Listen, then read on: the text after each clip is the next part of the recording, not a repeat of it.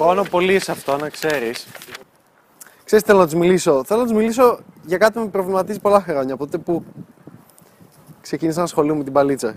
Και εσύ. Όχι, όχι, δεν, δεν κράζω κάτι. Ε, σχολιάζω με το ο κλασικός τρόπος για να γνωρίζεις γυναίκες.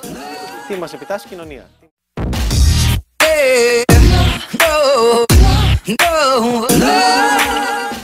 Πρωτού προχωρήσουμε, θέλω, εάν σου αρέσουν τα βίντεό μας, να κάνεις subscribe από κάτω και να πατήσεις μετά στο καμπανάκι, το οποίο σου δείχνει ειδοποιήσεις για να βλέπεις τα νέα μας βίντεο. Και βοηθάει πραγματικά στο να μεγαλώσει το κανάλι, γιατί είμαστε τόσο μικροί, που δεν φαίνεται στην κάμερα, και θέλουμε να μεγαλώσουμε. Χρειαζόμαστε τη βοήθειά σου. Αφενός, θα μας βοηθήσεις να θέλουμε να βγάζουμε νέο βίντεο κάθε Σαββατοκύριακο και όπως και να το κάνουμε, το μέγεθος μετράει. Πείτε το όπως θέλετε, πείτε το pick-up, πείτε το προσέγγιση, πείτε το κοινωνικοποίηση, εμείς θα το λέμε μπαλίτσα. Το ζήτημα είναι ότι όταν ξεκινάς να ασχολείσαι με την μπαλίτσα και συνειδητοποιείς κάποια πράγματα, σου έρχεται ρε παιδί μου η όρεξη να θέλεις όλα αυτά που μαθαίνεις και αντιλαμβάνεσαι και επεξεργάζεσαι, να θέλεις πάρα πολύ να τα πεις στους κολλητούς σου. Και ποιες είναι οι πιο συνηθισμένες απαντήσεις και αντιδράσεις τις οποίες δέχεσαι όταν εσύ τελικά λες τις σκέψεις σου στους κολλητούς σου. Οι αντιδράσεις που συναντάς είναι οι εξής. Ε, αυτό που λες ρε φίλε είναι πολύ περίεργο να πηγαίνεις σε κλαμπ και μπαρ και να μιλάς σε κόσμο, σε άκυρους, είναι λίγο awkward, είναι λίγο creepy. Ή να, να πρέπει να βγεις έξω στο δρόμο, έξω στην παραλία την ώρα που πας για βόλτα, για ψώνια. Στο σούπερ μάρκετ, να δεις μια όμορφη γυναίκα και να της μιλήσεις. Να μιλήσεις σε μια άγνωστη και να πρέπει να την απασχολείς για 10 λεπτά και μετά να βγεις instant date μαζί της. Όχι, ούτε καν, είναι πολύ περίεργο. Και ενώ τα ακούς αυτά και είναι κάτι το οποίο εσύ ζεις και αντιλαμβάνεσαι ότι έχει πολλά θετικά, τα οποία θες να τους εξηγήσεις, αντιλαμβάνεσαι μια κοινωνική πίεση εισαγωγικά και φτάνεις στο σημείο που τους ρωτάς, εντάξει ρε παιδιά, και τι συμβαίνει τελικά, διδάξτε με, τι πρέπει να κάνω ώστε να μπορώ να προσεγγίζω γυναίκες να... και αυτό να μην θεωρείται περίεργο. Και εκεί έρχονται οι εξής απαντήσεις, τις οποίες επιτάσσει η κοινωνία και λογικά και η κολλητή σου. Ένα, ότι πρέπει να γνωρίζουμε γυναίκες από τον κοινωνικό μας κύκλο. Δύο, ότι πρέπει να γνωρίζουμε γυναίκες από τη σχολή μας ή από τη δουλειά μας. Και τρίτον, ότι πρέπει να γνωρίζουμε γυναίκες μέσω Facebook, Instagram και Tinder. Και πόσο μάλλον το τελευταίο, οι κολλητοί οι οποίοι σε κράζουν και σε θεωρούν awkward και creepy, σου προτείνουν το Tinder, φίλε. Στο οποίο λες την άλλη, γεια σου, θέλω να κάνουμε σεξ. Ή σε γουστάρω πολύ οτιδήποτε. Δεν σε νοιάζει καν αν παίζει μουσική, δεν σε νοιάζει καν ε, τα ενδιαφέροντά της, τίποτα. Απλά οι φωτογραφίες της και ότι είναι ωραίο γκομενάκι. Το ίδιο και το Instagram, το ίδιο και το Facebook. Αλλά θα τα αναλύσουμε σε άλλο βίντεο αυτά. Α τα πιάσουμε όλα ένα-ένα και ας δούμε τελικά τις επιλογές τις οποίες προσφέρει η κοινωνία. Και οι οποίες δεν θεωρούνται περίεργες, creepy και οτιδήποτε σου λένε οι κολλητοί σου. Γιατί εγώ είμαι κακός και παίρνω dislike. Οπότε ας ακούσουμε και τη δικιά σας λογική, η οποία είναι η εξής. Ένα. Γνωρίζουμε κόσμο από τις κοινές παρέες ο κοινωνικός μας κύκλος. Το οποίο τι σημαίνει, κάθε άνθρωπος έχει γύρω του 5 έως 8 κολλητούς. Και δεν μιλάω τώρα μόνο για την ηλικία που είσαι στο Λύκειο ή στο πρώτο έτος, μιλάω και για 25, 27, 30 χρονών και οτιδήποτε. Έχουμε λοιπόν 8 ανθρώπους οι οποίοι είναι οι κολλητοί μας. Και αυτοί γνωρίζουν κάποιες γυναίκες. Θα πρέπει πραγματικά να προσεύχεσαι στο Θεό αυτοί οι 8 κολλητοί σου να έχουν πρώτον πολλές φίλες γυναίκες και δεύτερον να είναι και όμορφες. Γιατί θα καταλήξεις απλά να βγαίνεις με την λιγότερο άσχημη φίλη. Και όχι μόνο από άποψη ομορφιάς, ε, και από άποψη ενδιαφέροντο, ε, ε, χιούμορ, ε, προσωπικότητας, οτιδήποτε μπορεί να είναι ελκυστικό σε σένα. Θα διαλέγεις το λιγότερο κακό. Οπότε θα συμβιβάζεσαι από ένα μικρό μερίδιο επιλογών, από Πώς να το πούμε, από ένα. Αυτό το κάνεις στις εκλογές, όταν ψηφίζεις. Δεν χρειάζεται να το κάνεις και όταν θες να γνωρίσεις μια γυναίκα. Ο κόσμος γιατί ακολουθεί αυτή την πρώτη επιλογή του κοινωνικού κύκλου, Γιατί είναι εύκολο. Είναι μέσα στο comfort zone. Ο άνθρωπος είναι φτιαγμένος για να συμβιβάζεται. Θέλει να συμβιβάζεται γιατί; Προσπαθεί και καταφέρνει να πετύχει τη μέγιστη ικανοποίηση με τη μικρότερη προσπάθεια. Σκέψου σε οποιαδήποτε στιγμή συμβιβάστηκες. Αυτό ήταν μια δουλειά, είτε ήταν το αυτοκίνητο που θέλεις να πάρεις, μια κοπέλα που θέλεις να έχεις. Ακόμα και οι φίλοι σου. Οι στιγμές στις οποίες συμβιβάζεσαι είναι εκείνες τι οποίες θέλεις να πετύχεις τη μέγιστη ικανοποίηση με τη μικρότερη δυνατή προσπάθεια. Και αυτό είναι συμβιβασμός και βρίσκεται μέσα στο comfort zone. Και τίποτα δεν μεγαλώνει στο comfort zone. Τίποτα νέο δεν δημιουργείται εκεί. Οπότε είναι εύκολο και δεν σου δίνει μεγάλη πληθώρα επιλογών, αλλά σε περιορίζει στους φίλους των φίλων σου. Σε περιορίζει στο γεγονός ότι όταν ο κολλητός θα βρει μια κοπέλα, θα πρέπει να γνωρίσεις τη φίλη της κοπέλας του. Και μόνο από εκεί να έχεις ελπίδες. Και αν έχεις να βρεις κοπέλα έξι μήνες, θα συμβιβαστείς με αυτήν. Ό,τι και να είναι, ό,τι και αν σου πει. Γιατί πολύ απλά έχεις σεξουαλικές ανάγκε. Γιατί πολύ απλά είναι το καλύτερο που βρήκες. Αλλά όχι από 20 επιλογές, όχι από 20 επιλογές που πραγματικά σου άρεσαν πάρα πολύ, αλλά από δύο οι οποίες έτυχε να είναι μία φίλη του κολλητού σου και άλλη κολλητή της κοπέλας του κολλητού σου. Πολλά κολλητούς, κολλητού, αυτοκόλλητη, είπα και μπερδευτήκαμε. Λοιπόν. Στο θέμα μας. Και δες και κάτι τελευταίο όσον αφορά το κοινωνικό κύκλο. Α θεωρήσουμε ότι οι φίλοι σου, οι κολλητοί σου, είναι σπιτόγατοι και δεν θέλουν να βγαίνουν. Είναι γαμάτα, παιδιά, πραγματικά. Εσύ περνάς άψογα μαζί τους να κάθεσαι μέσα και να παίζετε video games, να βγαίνετε, να βλέπετε ταινίες, να συζητάτε με τις ώρες, να παίζετε κιθάρα, οτιδήποτε. Είναι γαμάτα, παιδιά, αλλά σπιτόγατοι.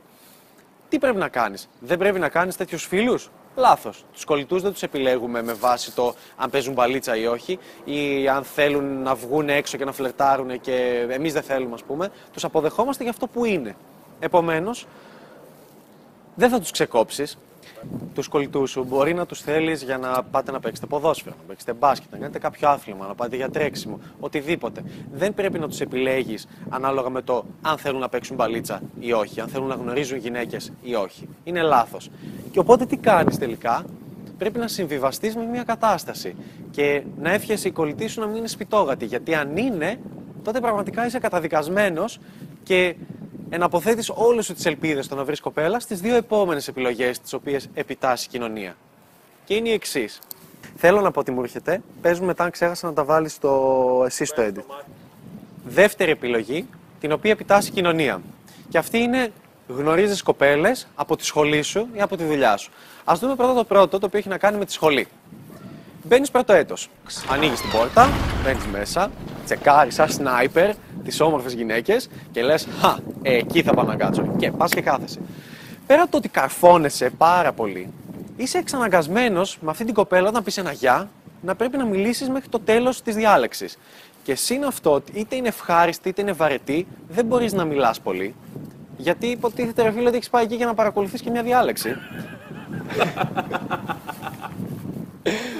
Συν το ότι ενοχλείς και τους από πίσω και μπορεί να γυρίσουν για να σε βρίσκουν και να σου πούνε πάνε για καφέ, ρε φίλε. Και έχουν και δίκιο. Και μετά πάλι θα μου λένε Ανέστη, είσαι περίεργος και κακός που τα λες αυτά. Δες. Α πάρουμε τώρα το γεγονός ότι εσύ έχεις τρομερή επιτυχία με αυτό και ότι μπαίνει μες στην αίθουσα, ε, στοχεύεις την καλύτερη γυναίκα, σαν σνάιπερ, την πυροβολείς, πας κάθεσαι δίπλα και όλα πάνε τέλεια και τη βγάζεις γκόμενα και είστε μαζί 6 μήνες. Πρώτον, Α πάρουμε την περίπτωση στην οποία έχεις περάσει σε μια σχολή που έχει πολλές γυναίκες. Το παιδαγωγικό. Γιατί πραγματικά, αν πέρασες ηλεκτρολόγος, τότε είσαι καταδικασμένος να μην έχεις καμία γυναίκα στη σχολή σου. Και αν έχεις, θα είναι καλύτερος ο Μπάμπης. No offense, αλλά yes offense. Εντάξει, υπάρχουν και κάποιες ωραίες στη σχολή. Αλλά δεν έχεις μεγάλη ε, στατιστική να επιλέξεις. Αλλά τώρα ας πάρουμε την περίπτωση στην οποία είσαι στο παιδαγωγικό και μπαίνεις μέσα και έχεις 200 γυναίκες. Επιλέγεις την καλύτερη, όπως είπαμε, πας της μιλάς και καταφέρνεις να βγεις ραντεβού μαζί της και είστε μαζί. Πραγματικά. Οι υπόλοιποι θα σας βλέπουν, οι υπόλοιποι δεν θα ξέρουν ότι είστε ζευγάρι. Κοινέ παρέες δεν θα δημιουργήσετε από εκεί. Θα δημιουργήσετε. Οπότε τελικά δεν παίζει ρόλο η σχολή. Γιατί μετά από ένα χρόνο εάν χωρίσεις με αυτή την κοπέλα, δεν θα μπορείς να προσεγγίσεις κάποια άλλη από εκεί μέσα, γιατί πρώτον θα ξέρουμε ότι είστε μαζί, δεύτερον θα έχετε κοινές παρέ και τρίτον θα είναι λίγο περίεργο, λίγο awkward, θα θέλετε να αποφεύγετε ο ένας τον άλλον, δεν θέλετε να, να βγαίνετε κάπου μαζί, ούτε να κάθεστε δίπλα-δίπλα. Θα είναι πραγματικά περίεργη κατάσταση. Συνεπώς, δεν έχει νόημα η σχολή. Γιατί με την πρώτη σχέση που θα κάνεις, θα τις κάψεις όλες. Και θα καταλήξεις τελικά να βγαίνεις με την γνωστή κλίκα των 12 ατόμων, η οποία θα περιέχει και την πρώην σου.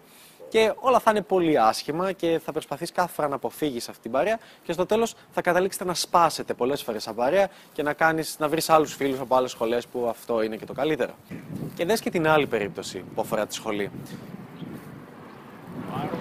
Αθόρυβο σχεδόν. Να έρθω έτσι λίγο πιο κοντά για το γιόλο. Για όλο λάθος κάθομαι από τον αέρα. Ε, και τώρα θα μου πεις, ε, Γεωργάκη, εγώ είμαι μηχανολόγων και έχω μέσα πέντε γυναίκες. Πώς θα γνωρίσω κόσμος; Πρόσεξε πόσο απέσιο είναι αυτό και πόσο ψεύτικο είναι όταν το ισχυρίζεσαι. Η σχολή σου μπορεί πραγματικά να έχει δύο γυναίκες. Απέναντι όμως βρίσκεται το παιδαγωγικό, που έχει 200 γυναίκες. Ιδίως εάν στη Θεσσαλονίκη είναι ακριβώς δίπλα, απέναντι. Είναι σαν να το κάνανε επίτηδες. Δεν βρίσκεις γκόμενα, παίρνει στην απέναντι σχολή. Και τι γίνεται, κάθεσαι στη σχολή σου και λες: Ω, δεν έχει κοπέλες, δεν μπορώ να βρω τίποτα. Και απέναντι είναι γεμάτο γυναίκες. Γιατί δεν πας απέναντι, μεταξύ μας τώρα; Γιατί; Γιατί είναι έξω από το comfort zone σου. Και αισθάνεσαι πολύ περίεργα να πας σε ένα ξένο τμήμα, να μπεις στο μάθημα, να κάνεις την ίδια διαδικασία, σαν sniper, να επιλέξεις την πιο όμορφη κοπέλα, η οποία ούτε θα σε θυμάται την επόμενη φορά και να πας να της μιλήσεις. Και δεν το κάνεις. Γιατί; Γιατί είναι περίεργο. Γιατί χτυπάει η καρδιά σου δυνατά και γιατί κολώνει. Και γιατί είναι έξω από το comfort zone σου. Και κάνεις λάθος που δεν πας. Εγώ πάντως όταν ήμουν δεύτερο έτος είχα πάει στο παιδαγωγικό και παρακολούθησα το μάθημα θεάτρου και χόρεψα ένα περίεργο ζεμπέκικο και η δασκάλα μου είπε ότι ήμουν πολύ καλός και με ρώτησε αν έχω ομάδα για εργασία γιατί ήθελα να μου βάλει πολύ καλό βαθμό. Εγώ έχω πάει σε φυσικής. Ήταν άψογο. και, και φυσική έχω πάει αλλά δεν είχε νόημα. Και έχω πάει και στη φιλολογία. Έπαιξα τίτσου με άλλους δύο που ήταν από το ΤΕΙ και είχαν έρθει για τον λόγο με μένα εκεί. Και είπα και μάθημα και στη φιλολογία. Δεν ξέρω τι έλεγα. Γεια το πλάνο μου. Μιλάς μετά εσύ. Α μιλήσουμε τώρα για το εργασιακό περιβάλλον. Για τη δουλειά που η κοινωνία μας λέει ότι από εκεί θα γνωρίσει την κοπέλα σου. Μην κατουράς εκεί που τρώ. Γιατί αυτό είναι κακό; Οι περισσότερες εταιρείες απαγορεύουν τις σεξουαλικές σχέσεις μεταξύ των ανθρώπων. Και θα μου πεις, κάτι θα ξέρουν, δεν παίζει. Και αυτό συμβαίνει γιατί; Αν μπλέξεις με μια γυναίκα από τη δουλειά σου, η κατάσταση γίνεται ακόμα πιο περίεργη όταν εσείς θα είστε μαζί και όταν θα έχετε χωρίσει. Γιατί; Όταν είστε μαζί, κάπου, κάποτε θα την ωφελήσεις. Είτε δεν θα της δώσεις τόσο πολύ φόρτο εργασίας, γιατί θα θες να είναι ελεύθερη για το Σαββατοκύριακο που θέλετε να βγείτε, είτε γιατί θα την πάρεις σε ένα συνέδριο μαζί σου που δεν θα το πολύ αξίζει, είτε γιατί θα την κάνεις γραμματέα σου ενώ θα πρέπει να είναι καθαρίστρια κτλ. κτλ, κτλ. Γιατί της την πέφτει ο, ο ένας άλλος υπάλληλος και την παίρνεις στο γραφείο σου και της δίνεις αύξηση οτιδήποτε. Και το ίδιο ισχύει και για τις γυναίκες που είναι περιστάμενες σε άντρες. Είναι ακριβώς ο λόγος για τον οποίο αποτυχάνει ο κομμουνισμός. Πλησιάζω κι άλλος στη γραμμή, να το παίξεις πάνω πιο γαμάτο. Επομένως, εφόσον έχουν αποτύχει οι άλλες δύο επιλογές, τι μας μένει, τα social media. Facebook, Instagram και Tinder. Και γιατί λέω Tinder; λοιπόν, αυτός εδώ είναι εκπληκτικός στα social media.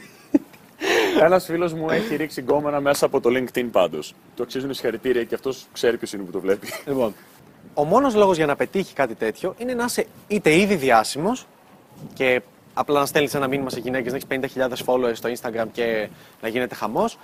Είτε να είσαι γυναίκα που γυναίκα έτσι κι αλλιώς πιάνει το Instagram, δεν έχει νόημα να το αναλύουμε. Αλλά εγώ μιλάω για άντρε αυτή τη στιγμή.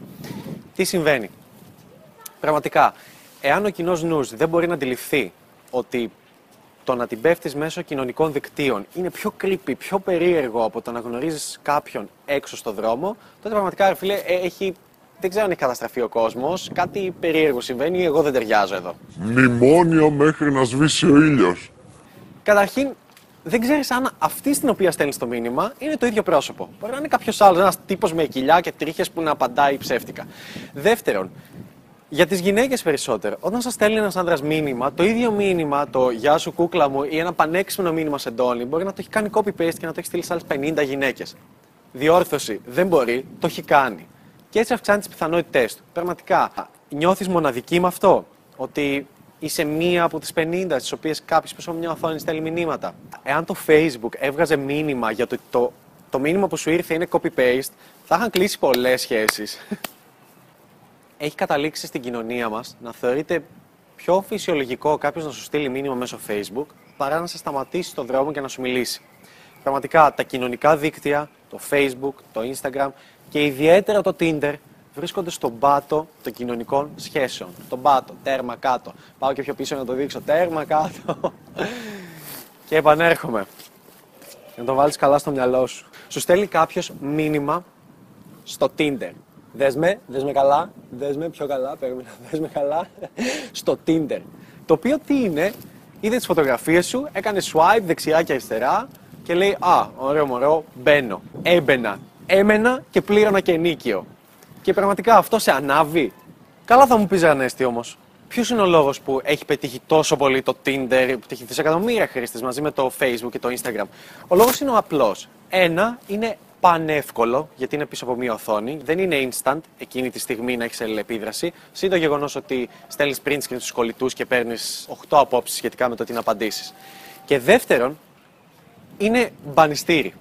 Είναι η μεγαλύτερη πηγή από amateur porn. Και οκ, okay, ξέρω, υπερβάλλω, αλλά τουλάχιστον ρε φίλε παραδέξου το. Είναι μπανιστήρι. Γιατί τι κάνεις; Ανοίγεις, μπαίνεις Tinder, βλέπεις όλες τις φωτογραφίες. Μπαίνεις Instagram, βλέπεις φωτογραφίες. Και τι δημιουργείται, δημιουργείται ένα κακό το οποίο είναι πολύ άσχημο και δεν σε βοηθάει όταν θες να αναπτύξεις μια σχέση με μια γυναίκα. Και αυτό είναι το να είσαι needy και να την έχεις ανάγκη, να είσαι κολιτσίδα. Και υποσυνείδητα γίνεσαι needy γιατί γνωρίζεις μια κοπέλα, παίρνεις κινητό, παίρνεις και Instagram. Και τι κάνεις, ανοίγεις το Instagram, την κάνεις follow και μπαίνεις και βλέπεις όλες τις φωτογραφίες, όχι αυτές που είναι, δεν είναι σεξ, αυτές με μαγιό, αυτές λίγο που είναι βγει το βράδυ στο κλαμπ κτλ. Και τι συμβαίνει με αυτό; Έχεις αφιερώσει τόσο πολύ χρόνο στο να κοιτάσει φωτογραφίες της, στο να σκέφτεσαι πώς θα είναι το ραντεβού μαζί της, στο να σκέφτεσαι τι θέλεις να τη κάνεις, που θέλετε να πάτε, ε, τι όνομα θέλει να βγει το παιδί σας, ε, που θέλετε να πάτε, πόσο όμορφη είναι. Έχεις επενδύσει τόσο πολύ στη σχέση σας χωρίς να έχετε καν σχέση. Και αυτή ξέρεις τι έκανε. Πραγματικά. Τίποτα. Ε, καν μπήκε να δει το προφίλ σου. Απλά σε έκανε accept. Πραγματικά. Έχεις αφιερώσει τόσο χρόνο για αυτήν και εκείνη τόσο. Είσαι ήδη needy χωρίς να το ξέρεις. Και στα αλήθεια, με τρελαίνει πάρα πολύ που αυτό θεωρείται φυσιολογικό. Που αυτό είναι το, ο κοινά αποδεκτός τρόπος από το, την κοινωνία για να γνωρίζεις κόσμο και μάλιστα γυναίκες. Ο Θεός ή η φύση ή ο Χθούλου ή οποιοδήποτε δεν μας έφτιαξε για να μιλάμε με ένα κινητό στο χέρι. Κι ας είναι εύκολο. Πρέπει όμως, γιατί μπερδεύομαι. Ε, μην διακόψεις εδώ, δες λίγο το flow και πες μόνο στο flow. Λοιπόν, και ήρθε η στιγμή να σας πούμε τη δική μας άποψη. Τι λέει η μπαλίτσα; Βγες έξω σε μαγαζιά, σε κλαμπ, σε μπαρ, ε, στο σούπερ μάρκετ, ε, κάπου πηγαίνεις για βόλτα, έξω στο δρόμο, κάνε βόλτα στην παραλία, οτιδήποτε. Και γνώρισε κόσμο. Είσαι έξω, βλέπεις κάποια γυναίκα που σου αρέσει, πηγαίνεις της μιλάς δεν μπήκε καλά. Δεν πειράζει, στην επόμενη. Δεν θα κάτσεις να κλαις γι' αυτό. Όταν κάνεις copy-paste το γεια σου τι κάνεις κούκλα σε 100 γυναίκες, δεν σε πειράζει, είναι εύκολο να πας στην επόμενη. Το ίδιο θα πρέπει να είναι και όταν βρίσκεσαι έξω. Πήγε, μίλησες σε μια κοπέλα, σου είπε κάτι κακό, δεν ήταν καλή η αλληλεπίδραση. Δεν πειράζει, δεν θα κάτσεις να παιδίσεις αυτήν. Επόμενη. Πας στην επόμενη. Όσο χρόνο ξοδέψεις για να πείσει μια γυναίκα η οποία δεν ενδιαφέρεται για σένα, μπορείς να έχεις γνωρίσει άλλες δύο. Ωραία, φίλε, πολύ φως. Η νύχτα μέρα. Φίλε, αυτό είναι άψογο γιατί το χειμώνα πού θα γυρίζουμε; Το έχεις σκεφτεί; Μιλάω και λέω τώρα το τελευταίο. Λέω, λέω αυτό που λέει η μπαλίτσα, αυτό που διδάσκει, αυτό που εννοεί. Σίγουρα είναι πιο τρομακτικό αυτό που λέμε από το να περιμένεις τους κολλητούς σου να σου γνωρίσουν την τέλεια κοπέλα ή από το να περιμένεις την τέλεια στιγμή. Αλλά βρίσκεται έξω από το comfort zone σου και αξίζει να το προσπαθήσεις. Γιατί όσοι ασχολούμαστε με αυτή την έννοια της βαλίτσας, του φλερ, της κοινωνικοποίησης, έχουμε βαρεθεί τα εξής πράγματα. Έχουμε βαρεθεί να περιμένουμε την τέλεια στιγμή, έχουμε βαρεθεί να περιμένουμε τον τέλειο κοινωνικό κύκλο, έχουμε βαρεθεί να κάνουμε swipe δεξιά και αριστερά για να βρούμε την τέλεια γυναίκα, έχουμε βαρεθεί να γνωρίζουμε την κοπέλα μας από τη σχολή ή από τη δουλειά. Έχουμε βαρεθεί να γράφουμε αστεία πράγματα στα νομολόγητα για να μας κάνουν νάτι και να βγούμε ραντεβού. Hey, αυτό δουλεύει! Το έχουμε βαρεθεί. Εν αντιθέσει,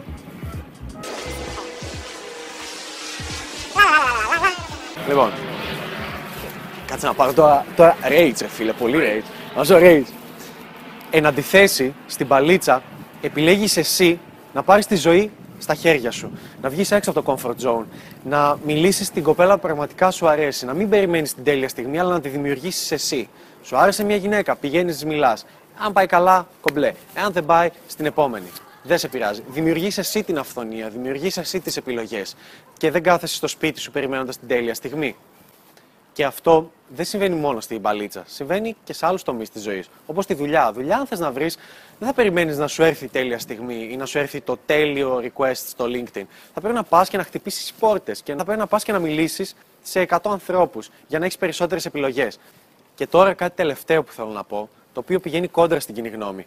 Και θα πούν πολύ με κακία Ε, και ανέστη, εσύ μας τα λες αυτά και τα μαθαίνεις για να εκμεταλλεύεσαι τις γυναίκες και να τις εξαπατάς και να κάνεις ό,τι θέλουν και να παίρνεις αυτό που θέλεις και, και, και, και, και τα λοιπά και τα λοιπά και τα λοιπά. Και γράφουνε με caps lock γιατί είναι πάρα πολύ κακοί. Τι συμβαίνει; Η μπαλίτσα δεν είναι αυτό. Η μπαλίτσα δεν είναι να εξαπατάς τις γυναίκες, παρά μόνο να τις σέβεσαι. Και δες γιατί. Η μπαλίτσα σημαίνει ότι είσαι ικανός να πας σε ένα μαγαζί, σε ένα κλαμπ, σε ένα μπαρ, να είσαι έξω που θα, πε- την ώρα που θα περπατάς στον δρόμο και να έχεις συγκεκριμένα κοινωνικά skills τα οποία λείπουν από τους υπόλοιπους άντρες. Και να τα εκμεταλλευτείς ούτως ώστε όχι να ρίξεις όλες τις γυναίκες, αλλά να μπορείς να προσεγγίσεις κάθε γυναίκα που σου αρέσει και, και να δεις τι πιθανότητες έχετε να περάσετε υπέροχα και οι δύο, να πάει κάπου αλλού. Και δες το αλλιώς.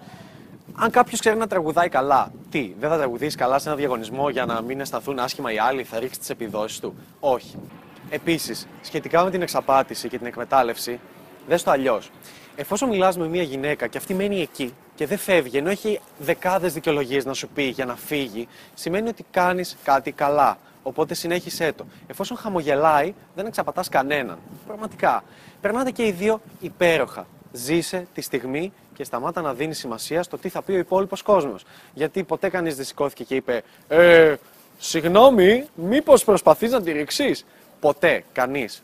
Όλοι κάθονται απλά στα κινητά τους και κάνουν swipe δεξιά-αριστερά. Δεν τους ενδιαφέρει τίποτα. Δες ποια είναι η ουσιώδης άποψη της μπαλίτσας.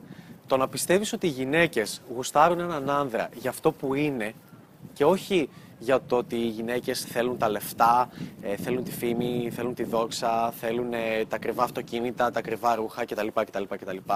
Είναι κάτι όμορφο για τις γυναίκες. Η μπαλίτσα ανεβάζει τις γυναίκες, δεν τις κατεβάζει, δεν τις μειώνει. Όπως πιστεύει ο περισσότερος κόσμος, ο οποίος ζηλεύει γιατί δεν μπορεί να κάνει αυτό το πράγμα.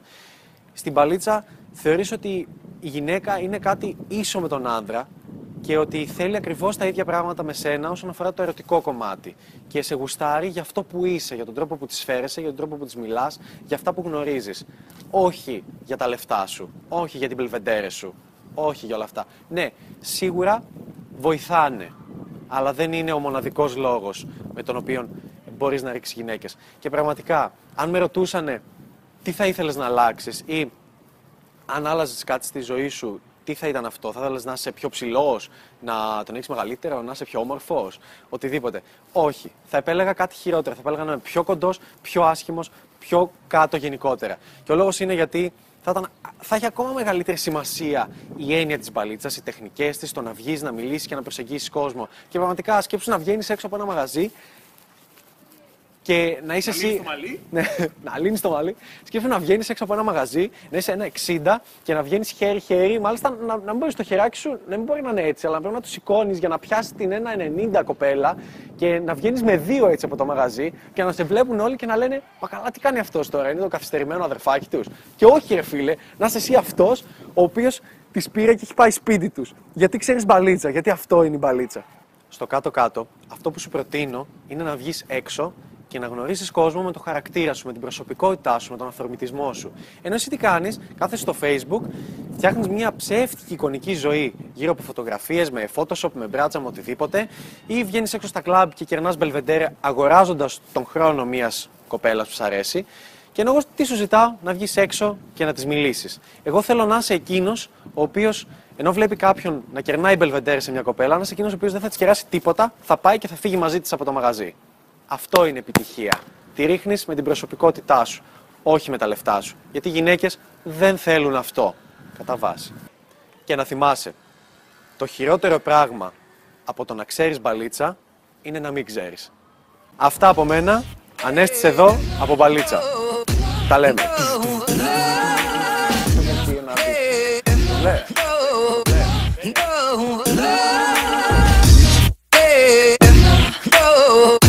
Εδώ το ξεκίνησε. Βγάζω και υποστηθικά μου. Μάγω ένα ακουστικό να κρέμεται. Α, φαίνεται το μπράτσο μου. Φαίνεται τη μετέρα. Τι ανέσαι, να αυτό το ένα ακουστικό έτσι εδώ γιόλο. Γιόλο. Πούτς. Περιμένω λίγο. Batman.